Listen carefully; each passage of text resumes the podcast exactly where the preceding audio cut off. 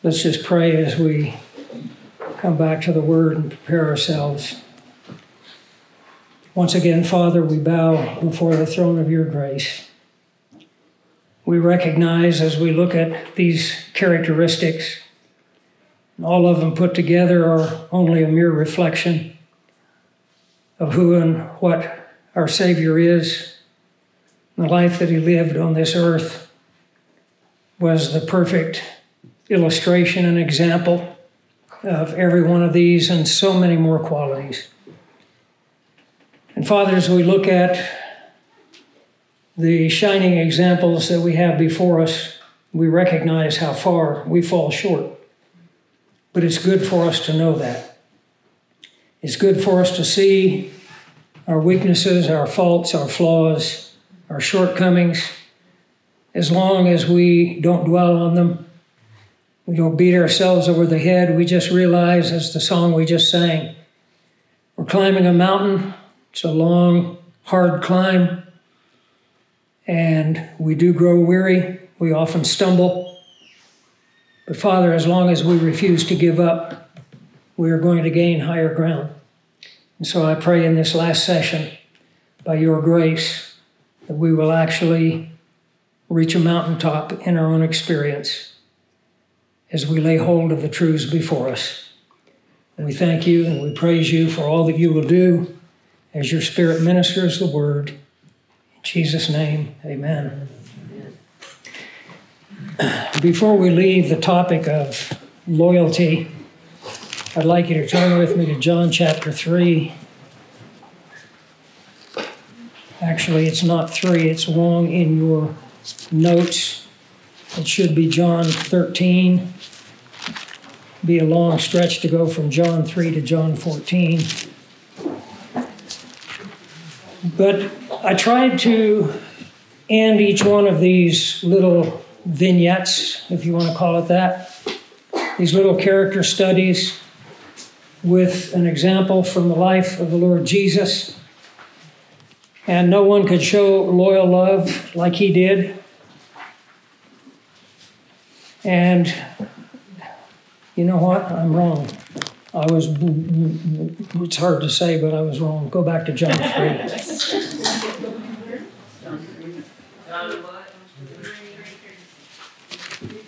No, I am right. John 13. We'll get there. I'm just having a mental brain fart.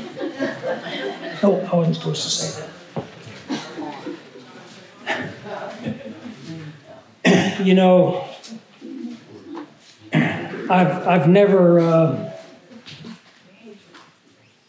a lot of times when you see a preacher, you can look at him and say, you know nothing about him. Nan and I often traveling. I'll say, you see that guy over there? Yeah, he's a preacher. That was one thing I never wanted anyone to say. They can call me a hitman, call me a cowboy. I didn't want them to look at me and say, right there's a preacher because it usually means that something's being portrayed that is, you know, not really that. But so I am a little bit rough around the edges, and I try to uh, restrain myself. But here we are, and you get you get what you get, right? What chapter are we on? I'm not even sure what book we're in. Gospel of John. We finally called it at John 13.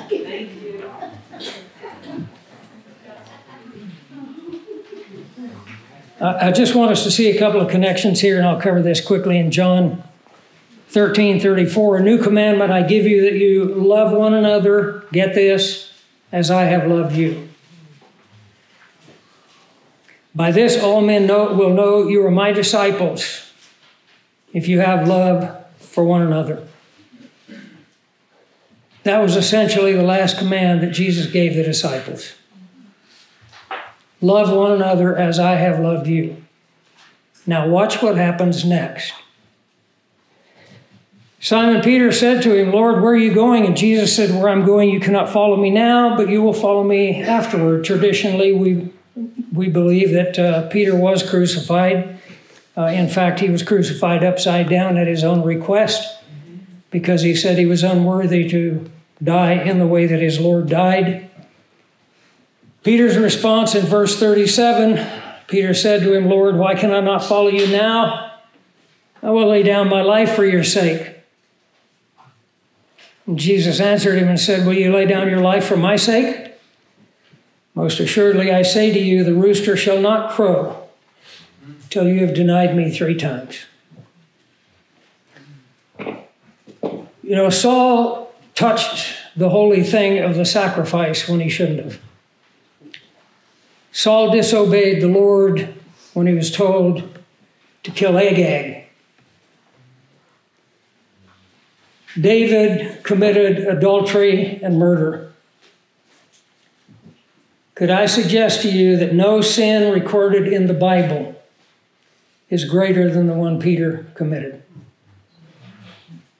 By far, without comparison, without argument the greatest sin recorded in the Bible is the sin of Peter when he not only denied the Lord, but he took an oath. He swore. Their swearing was not like our swearing. His swearing was, I swear by the throne of God, something along that line. I do not know this man. And I point that out to you because there's a thinking among a lot of people that if you're really, truly, genuinely a Christian, there are certain things you can't do. And yet we have on record in Scripture Christians doing all those things. And how can that be? We need to understand that at the moment of regeneration, the sin nature is untouched. It is not rejuvenated. It is not improved. A new and improved sin nature is what a lot of preachers would have us believe. The capabilities of your sin nature are everything they were before, except there's a new element added. And that new element is when you have the light and turn back to the darkness you will be even more evil in many ways than an unbeliever. Because you have greater understanding, greater capabilities. And so I always hate it when I hear pastors saying, one of the reasons it bothered me so much as a young believer is I had trusted Christ, I had been assured of my salvation. The pastor that led me to Christ was very wise after I said a little prayer, which, by the way, the prayer is not the salvation. The salvation happens before the prayer. Why do I say that? It's when a baby is born, many of you ladies can verify this, you husbands can if you were there when the child was born. How many of you have seen a child born that went, well, you never did because they don't exhale. What do they do? and there's life. And the next thing that comes out is, right? Salvation happens the same way. We take in the word, faith comes by hearing, and hearing from the word of God. You have to be hearing the right message, and we go, and we come alive. And then we thank God for our salvation. It's the expression of what's already happened. If I haven't already believed, that prayer is going to do me no good at all. You understand? So, we come to life, we are born again, we are regenerate. The Spirit of God dwells within the newly created spirit. Before we come to Christ, we are spiritually dead. At the new birth, God gives us a new spirit. The Holy Spirit dwells within that newly created human spirit, and that's why John tells us, and again, this is so misunderstood and misinterpreted whatsoever is born of God does not sin, cannot sin. There is within every believer a place, a part that is incapable of sin, not only is it incapable of sin, it can't be touched by sin. And why is that important? Because it's there that the Holy Spirit dwells. And the Holy Spirit cannot dwell in the presence of sin. Make sense? If you go back in your mind to the tabernacle, you remember there was the outer court, and the outer court was open to everyone. That's your body. It's visible, it's touchable, it's observable. And there is where the altar of sacrifice was because you can't go deeper in until you come through the altar of sacrifice. And the priest, of course, would offer the sacrifice, go to the laver, wash, enter into the holy place. There's the lamp, that's illumination. There's the bread, nourishment from the Word of God. There is the altar of incense, that is our prayer response to the work of God, the Holy Spirit, with the Word of God in our life. And then there's the veil. Behind the veil, in the Holy of Holies, is where the Holy Spirit dwelt. So the outer court is your body, the inner court, which was accessible to few, outer court's accessible to all, inner court or the holy place is accessible to few. You have a few in your life that you let into that inner court. Your trusted friends, your family, whatever. Only one could go behind the veil, and that was the high priest. And that's because there the Spirit of God, the Shekinah glory, the glory of His presence dwelt. That is your newly created human spirit. Paul tells us in 2 Corinthians 5:17, therefore, if any man is in Christ, he is what? A new creature, a new creation. God has created something that never existed before. And that's where the Spirit of God dwells. And so we need to understand that that sin nature that we have, that is a part of, according to Paul, our flesh, that outer court that is accessible to all, observable to all, that sin nature that dwells in the members of our body, the eye gate, the ear gate, the tongue gate, all of that, totally unchanged. But when we choose to sin, whether it's sins of the mind, sins of the tongue, or overt acts of sin, we're sinning against greater light. We're sinning against greater knowledge and understanding. We're sinning against greater power. And that's why it's possible for you and I as believers, and I'm not going to ask for a raise of hands, how many of you committed the worst sins of your life after you became a believer? I can tell from the laughter that some of you are honest. The rest of you are playing poker.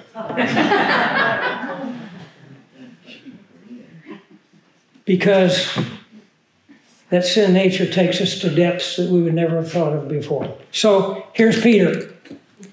Peter was big, Peter was powerful, he was brash, he was bold, he was boastful.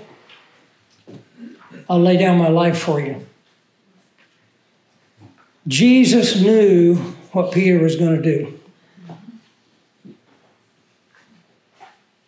Did it change how Jesus saw Peter? And by the way, and it's in your notes, you can uh, look this up, but we're told in Matthew, I believe, that, sorry, Mark 14, 27 to 31, all of the disciples said the same thing. Peter said, I'll die for you. I'll never forsake you. Every single one of them made that same boast. They were just as guilty as Peter. I say to you, the rooster shall not crow until you have denied me three times. And we stop reading there because it's the end of the chapter and it breaks the flow of the context. Here's Jesus telling Peter that he's going to commit the worst sin of his life, and I believe the worst sin committed in the Bible.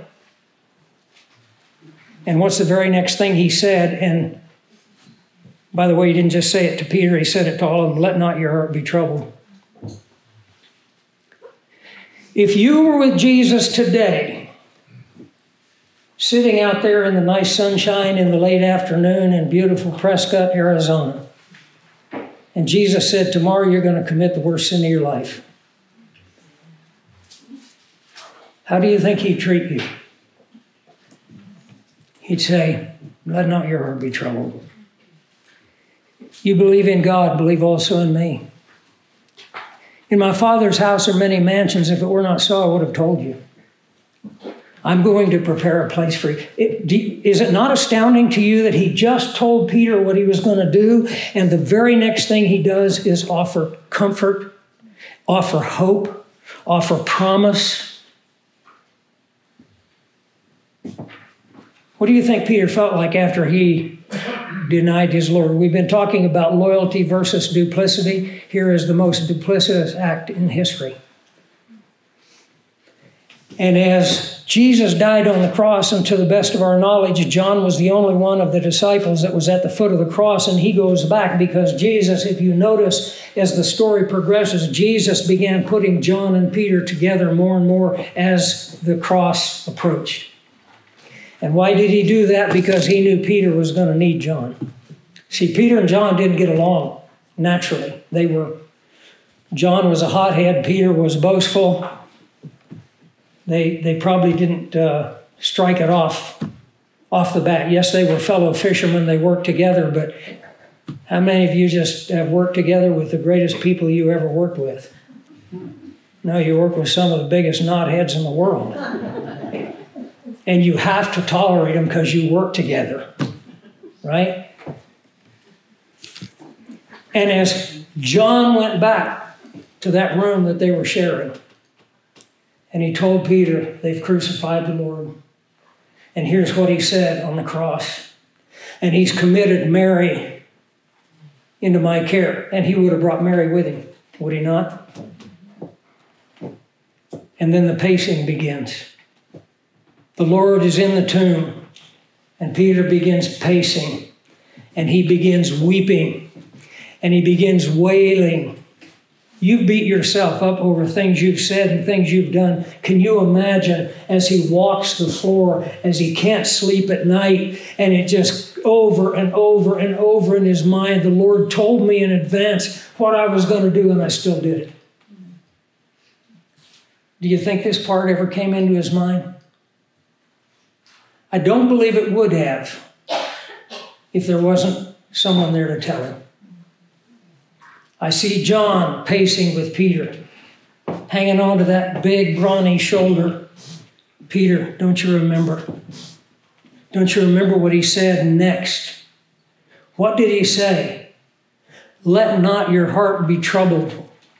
Believe don't give in to agony. Don't give in to anxiety. Don't give in to self recrimination. Don't give in to beating yourself up. Remember what he said.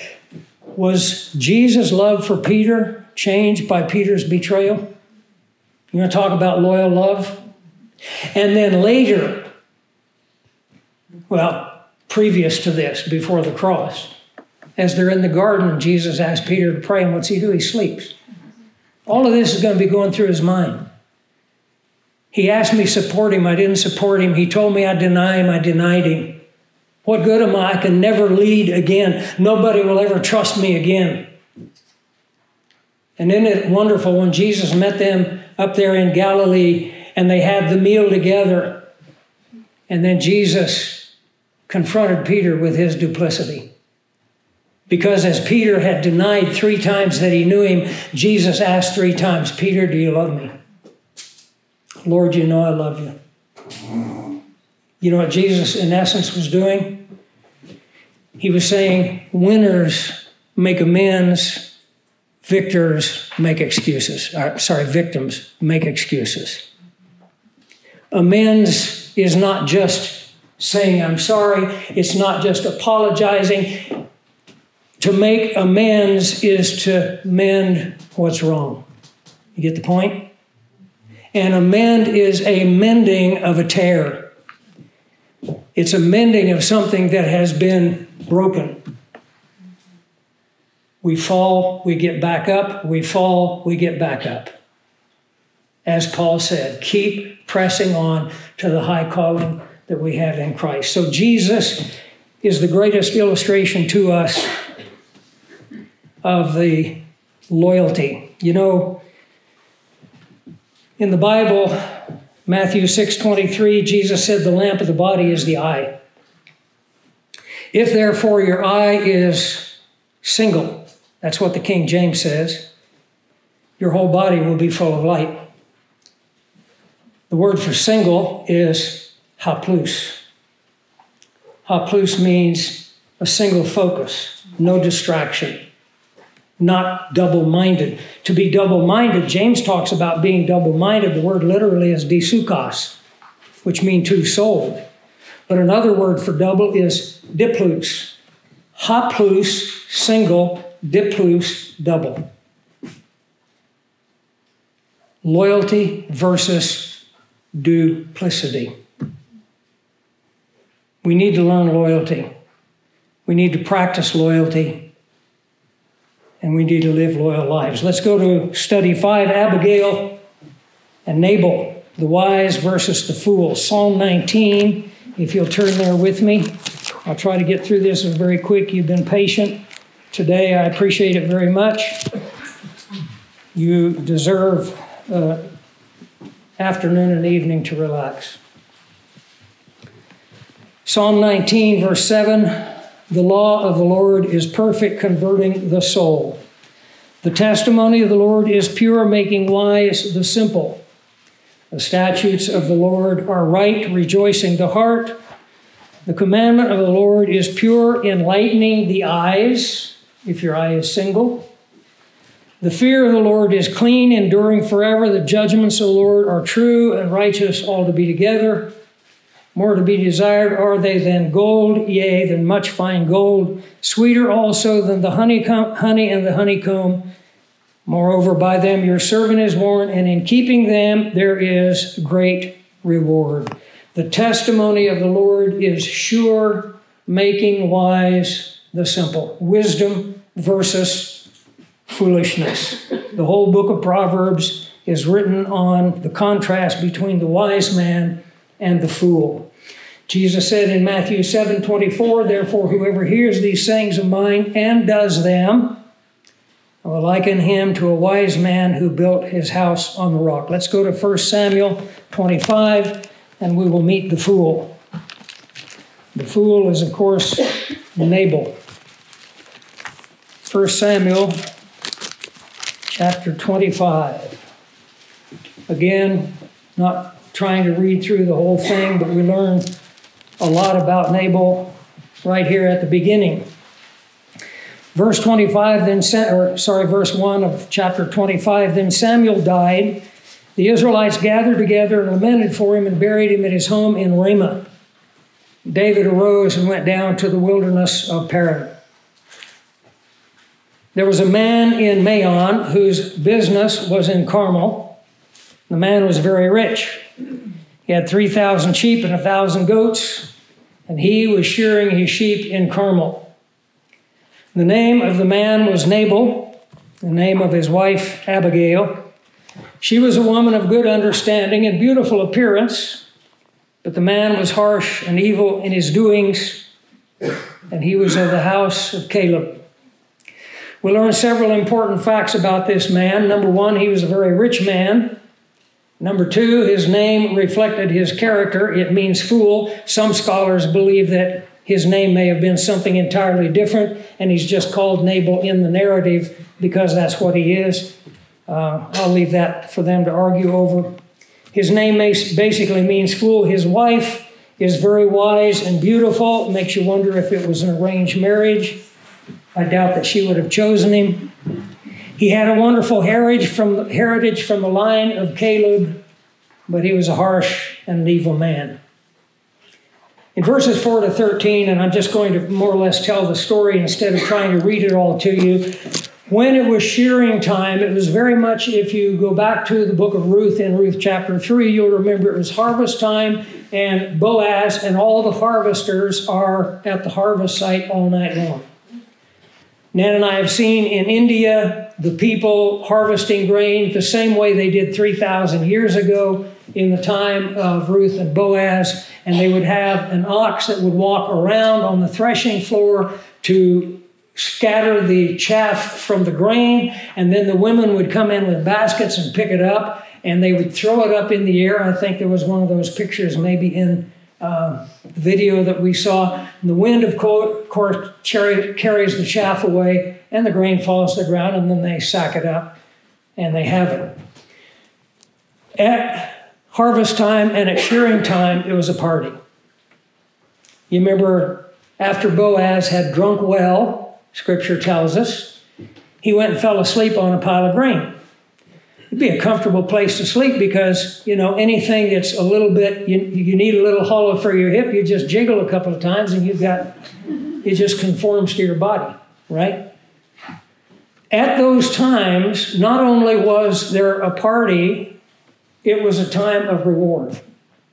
Very similar to what we'll see at the bema seat of christ and at that time, the shepherds who had done well, the shepherds that could account for all the flock, the shepherds that never lost a lamb, they got a big bonus. And the ones that maybe lost a lamb, but they went and retrieved it so that they could show a lion, a bear took it, whatever, they would be rewarded a little bit less. And the ones that did a not so good job either got a very small reward or possibly the party was all the reward that they got. But it was a time of feasting. And we learn, if you'll read through this story, that the whole time that this guy's flocks were in this area, it was a time of war. There was war going on all the time. And David and his men had been like a wall of protection around this flock. The shepherds would not have done well, the sheep would not have done well had it not been for David and his men protecting them. So David, hearing that the shearing is going on according to the custom, sends to Nabal and says, My men and I are, are in distress and we need food. Will you share with us some of the extra? And of course, Nabal didn't like that idea at all. It tells us, uh, again, leading up to the 13th verse, Nabal answered David, this is verse 10. David's servant said, Who is David and who is the son of Jesse? There are many servants nowadays who break away each one from his master. Shall I then take my, take note, bread and water and meat that I have killed for my shears and give it to men when I don't even know where they're from? Very, very scornful. When the word is carried back to David, David says to his men, Every man strap on your sword because we're going to kill every male of this man's lineage. We are going to wipe his name from the face of the earth. Could a guy who was a believer act like that? Well, David did. David was a warrior. David had been hardened in combat he had been harassed, he had been hounded, he had been chased by Saul through the countryside. And he figured, all right, we'll just solve this. We'll just go kill everyone in his lineage. But verse 14 is what I want you to see. One of the young men told Abigail, Nabal's wife, saying, Look, David sent messengers from the wilderness to greet our master, and he reviled them. In other words, he spoke to them uh, like they were trash. I'll put it in modern vernacular. But the men were very good to us. We were not hurt, nor did we miss anything as long as we accompanied them.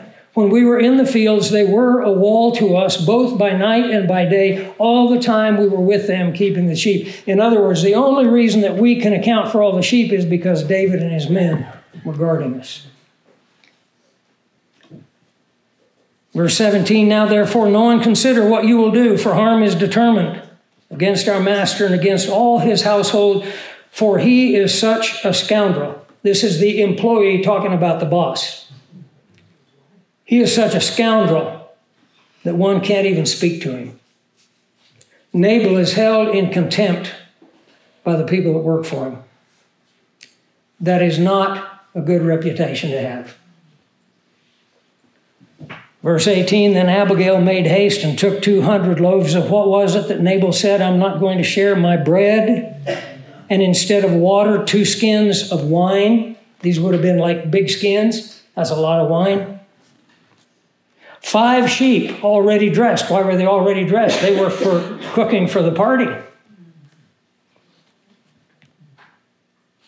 Five seahs of seah is basically a bushel, so five bushels of roasted grain, a hundred clusters of raisins, two hundred cakes of figs. She loaded them on her donkeys and said to her servants, Go on before me, I am coming after you. But she did not tell her husband Nabal. Ladies, wives, be submissive to your husbands as unto the Lord and how do we reconcile that with this? Submission to authority, including government, only goes so far. Whether it's government commanding you, pressuring you to commit crimes or do contrary to Scripture, and I take exception to a lot of people's interpretation of Romans chapter 13. Let every soul be subject to the higher powers, for there is no power but of God. The powers that be are ordained of God. Therefore, he who resists the powers resists the ordinance of God. And therefore, the judgment of God is going to be on him. But we know from our study of the book of Acts that there are things you don't obey. Peter and the apostles were commanded not to preach in the name of Christ. They had two answers. Whether it's right in our eyes to obey God or you, you be the judge. In other words, you can command whatever you want, but when it's contrary to Scripture, we're not going to obey. And we need to, as I said earlier, regain something of that spirit. There are things we don't do. Our government can demand whatever it wants. There are things we will not bow to. Ladies, if your husband asks you to do something contrary to Scripture, you're sinning if you obey him. It's the wrong thing to do. And therefore, Abigail acts as a wise woman. And by the way, she is commended by David and by the Lord because she does what's right. We could go into all the scriptures that talk about the wealthy sharing with the poor, that talk about leaving part of the crop so that the poor are able to uh, harvest or glean from the crop. That if you're going through the harvest and the people come behind you, as Ruth and the other young women did, you let them glean. You even drop a little for them, give them a little bit extra. The Bible has so much to say about the duties of those who have to those who have not. By the way, it applies to you and I. But be wise. When you've got every store in town saying help wanted, and you've got people standing on the street asking for money, I don't give them money. The only time I give money is when the Spirit of God says, help this one. And if the Spirit of God doesn't tell me, I don't do it. Because otherwise, all I'm doing is aiding, aiding and abetting their laziness and probably their criminality. So Abigail goes loaded to David. She rode on the donkey. She went down under cover of the hill, and there were David and his men coming down toward her, and she met them. Now, David had said, Surely in vain I protected all that this fellow has in the wilderness, so that nothing was missing of all that belongs to him, and he has repaid me evil for good. May God do so and more also to the enemies of David, if I leave one male of all that belong to him by morning light. Verse 23 When Abigail saw David, she dismounted quickly from the donkey and fell on her face before David. Do you think she knew he was the rightful king? You better believe it. She fell on her face before David and she bowed down to the ground. She fell at his feet and said, On me, my Lord, on me let this iniquity be. How great a woman is this woman who realizes the evil that her husband has done and yet takes personal responsibility? That is a great lady. Please let not my Lord regard this scoundrel Nabal. Now, she doesn't lie about him. By the way, you're not doing anything honorable if you have a friend, a boss, a relative that is an absolute scoundrel and you say, oh, he's a prince of a guy, great guy. No, you're lying. If someone's a thief, what do you call him? Call him a thief. If someone's an adulterer, what do you call him? Adulterer. Doesn't mean you have to hate him. Doesn't mean you're trying to demean them. You're simply expressing what their character has shown them to be. Please do not regard this scoundrel Nabal, for as his name is fool, so is he. You know, talk about living up to your name. Nabal is his name, and folly is his game.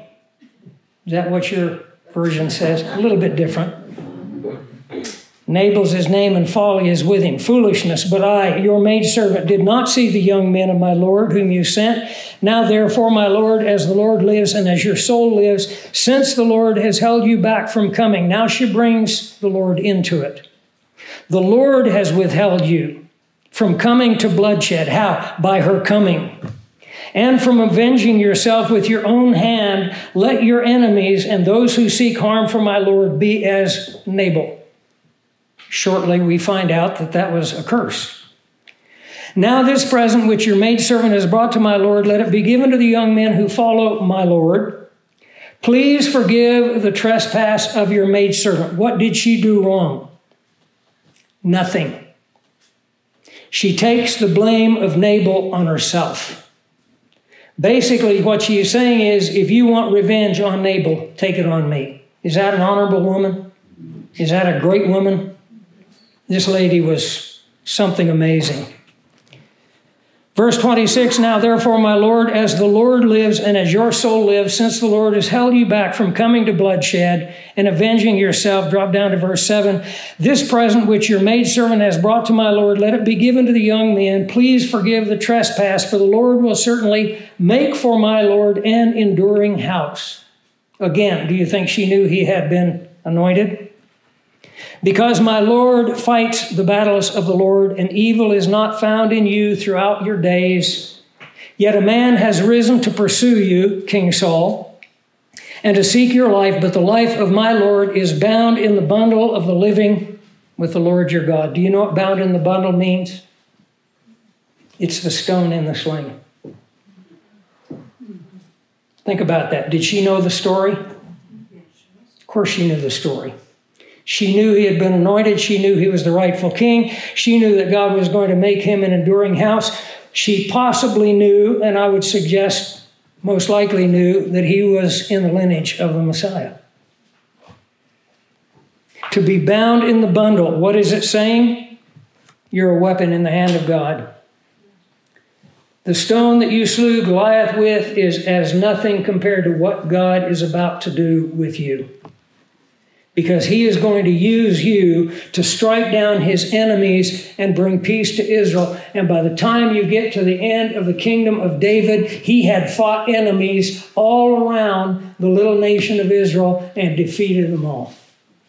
And that's why Solomon was able to step into a time of peace and prosperity and focus his attention beside his 300 wives and 700 porcupines. He was able to focus his attention on building the temple.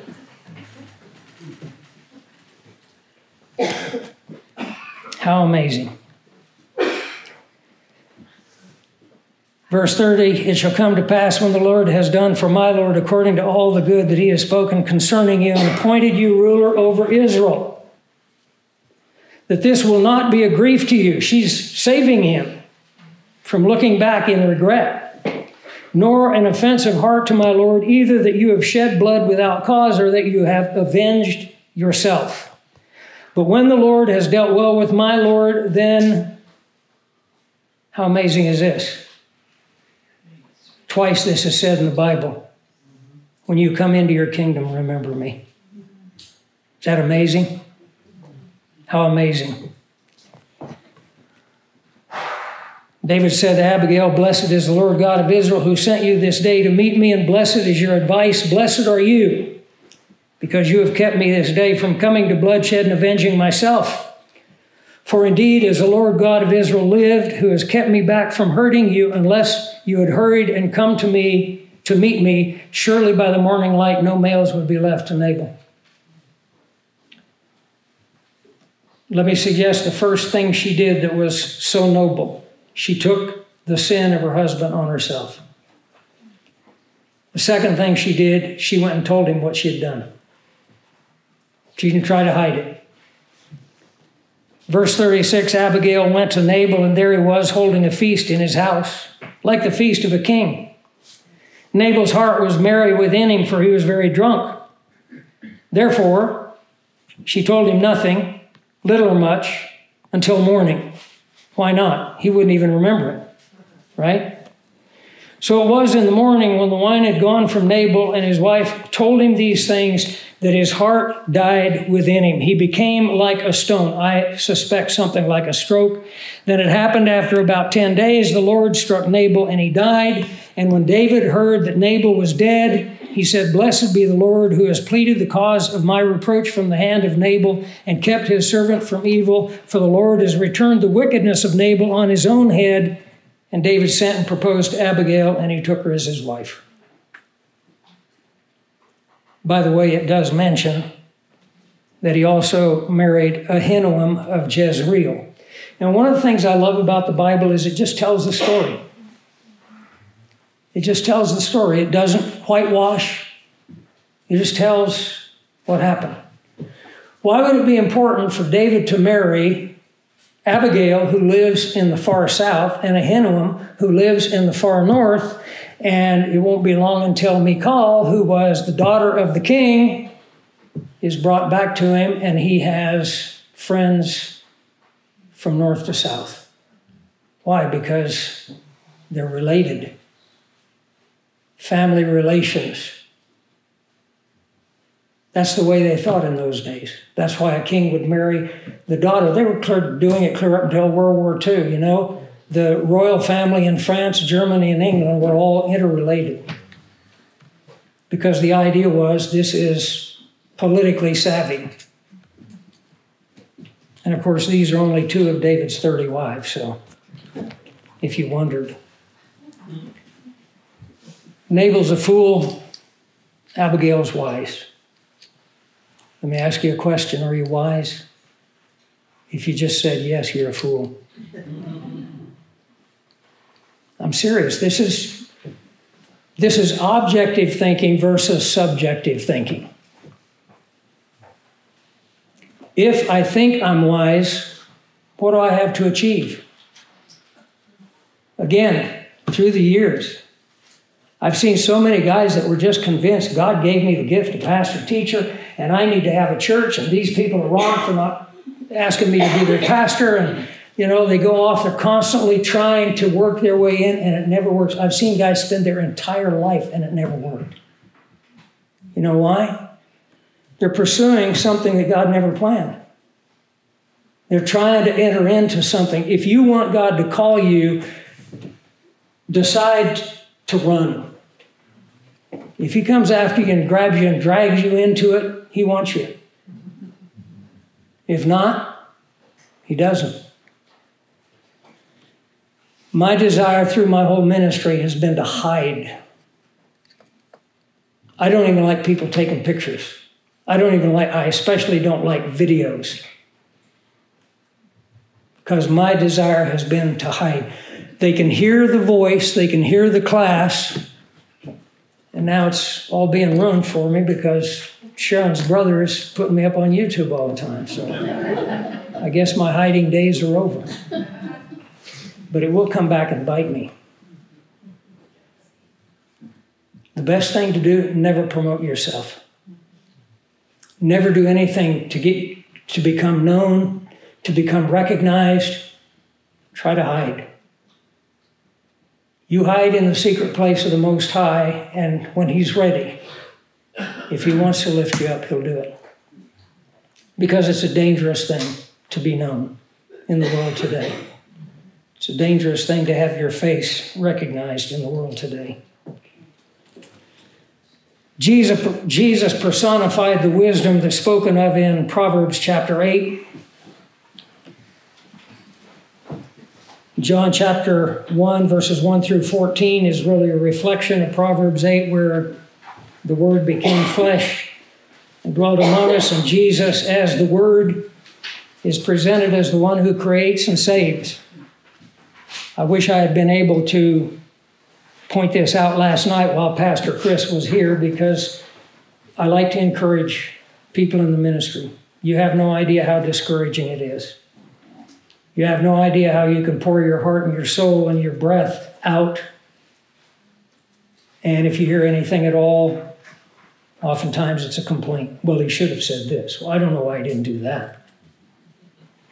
And so I like to encourage and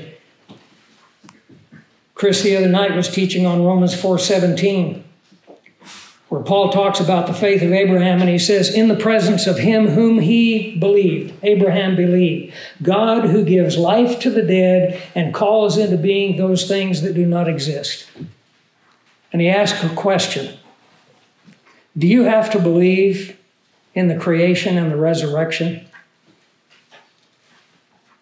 to be a true believer? And the answer is yes. Because if you don't serve the God who created and you don't serve the God who was raised, you're serving another God. The Mormons believe in Jesus, but it's not the Jesus of the Bible. The Jehovah's Witnesses believe in Jesus, but it's not the Jesus of the Bible.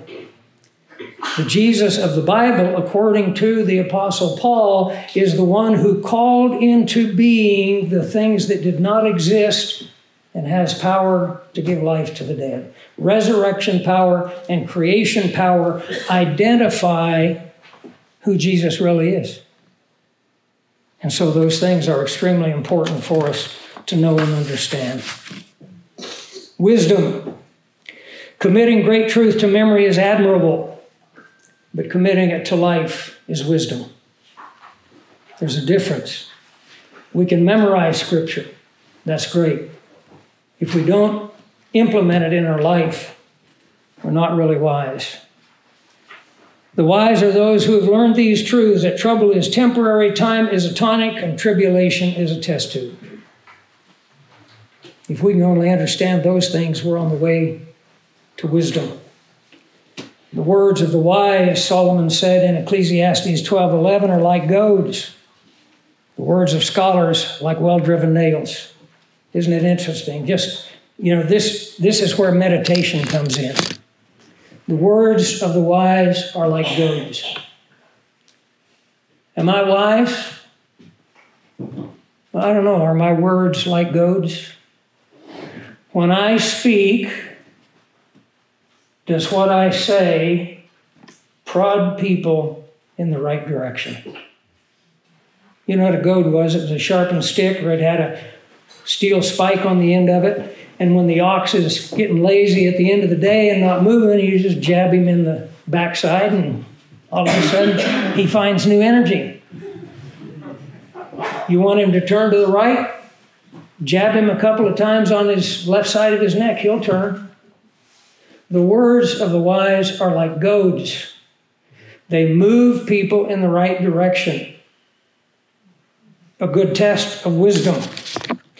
And the words of scholars, scholars here really refers to those who are wise in the scriptures, are like well driven nails. Why is that? Because when you speak it and someone hears it, they can't get it out of their mind a well driven nail. What I have said last night and today, all of it, the whole volume of it, all of it is not for you. Everything that comes out is not for you. It's the one thing or the two things that the Spirit of God plants in your mind that you can't forget. When you walk away tonight or anytime, when you go to church on Sunday, as you walk away, instead of trying to remember everything, ask yourself this question What did the pastor say that I can't forget? That was God's message to you. That was the Spirit of God speaking to you. Take that thing, remember it, think on it, dwell on it, and implement it in your life. And you'll be on target.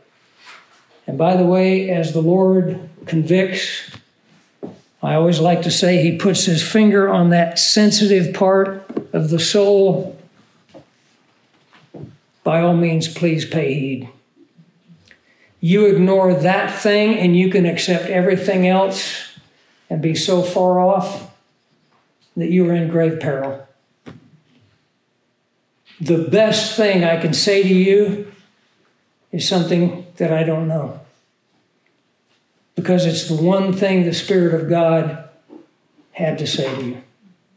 And if the Word of God is taught even by as poor a teacher as myself, and I mean that in all honesty. If you walk away and God's word has been taught and there's nothing sticking with you, I would be afraid. I would tremble. I have listened to some horrible sermons. I know Dan has too. You get a young preacher, he gets up there the first time, he's so eager to preach and so scared shaking like a leaf, can't remember where he's going, kind of like me a while ago. and it can be just painful to sit through. You know what I've learned? I better get something out of it. If he opens the Bible, if he reads a verse, if he expresses in any way what God has taught him, which is really all we do, all I'm doing is sharing with you what God taught me. That's, that's what Bible teaching is all about. Because if I preach to you what I haven't received myself, it's not real to me. It may be real to you. God can still use it for you, but I missed out. What does Paul say? Think on these things. If you can consistently sit under the teaching of the Word of God and not walk away with a conviction, with a commitment, with a burning in your soul, don't blame the preacher. There's something wrong in your soul. You need to seriously get on your face, get on your knees before God, and say, God, whatever has hardened my heart, whatever has blinded my eyes, whatever is stopping my ears, deliver me from it. Make me sensitive again. Make me live again. When God created Adam, what did he do? That's what he's doing every time the word's taught. He's trying to breathe life into our souls. And how do we receive it? This is grace. This is faith. Spiritual breathing. And as He exhales and we inhale the breath of God, we exhale in prayer, in conduct, in service, by putting into practice what we've learned. I hope we all walk away different people. I don't want to be the same by the end of tomorrow that I was when I walked in here. a while back, I said to someone, I'm in training. What are you in training for? Same thing I've always been in training for. I'm in training to be a better man. And I have a long way to go. But I ain't going to quit. Don't you either. Let's pray. Father, we thank you so much for all that you share with us, for the truth contained between the covers of this book, the Bible, the Scripture, the Word of God, for the fact that through the written Word, we can draw near to the living Word. That's when it becomes alive for the fact that you, as our Heavenly Father, like the Father of the prodigal Son, are always looking down the path for us to draw near. While the author of Hebrews says, Let us therefore come boldly to the throne of grace, in order that we might find mercy, find grace to help in time of need. And so, Father, we have spent this time in your presence as your word has been conveyed. And the Spirit of God takes that which is stumbling, staggering, broken, whatever, and somehow He turns it into eternal gold. And He drives it deep in our hearts and our minds. And that little seed goes to work to change who we are.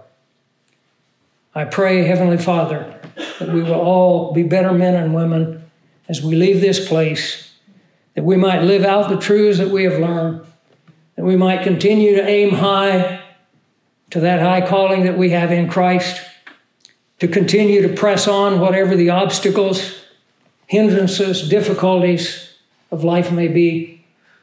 And I pray, Father, that that day that we finish our race and run into the presence of the Lord Jesus Christ, we will hear the words, Well done, good and faithful servant. To this end, we commit ourselves in Jesus' precious name. Amen.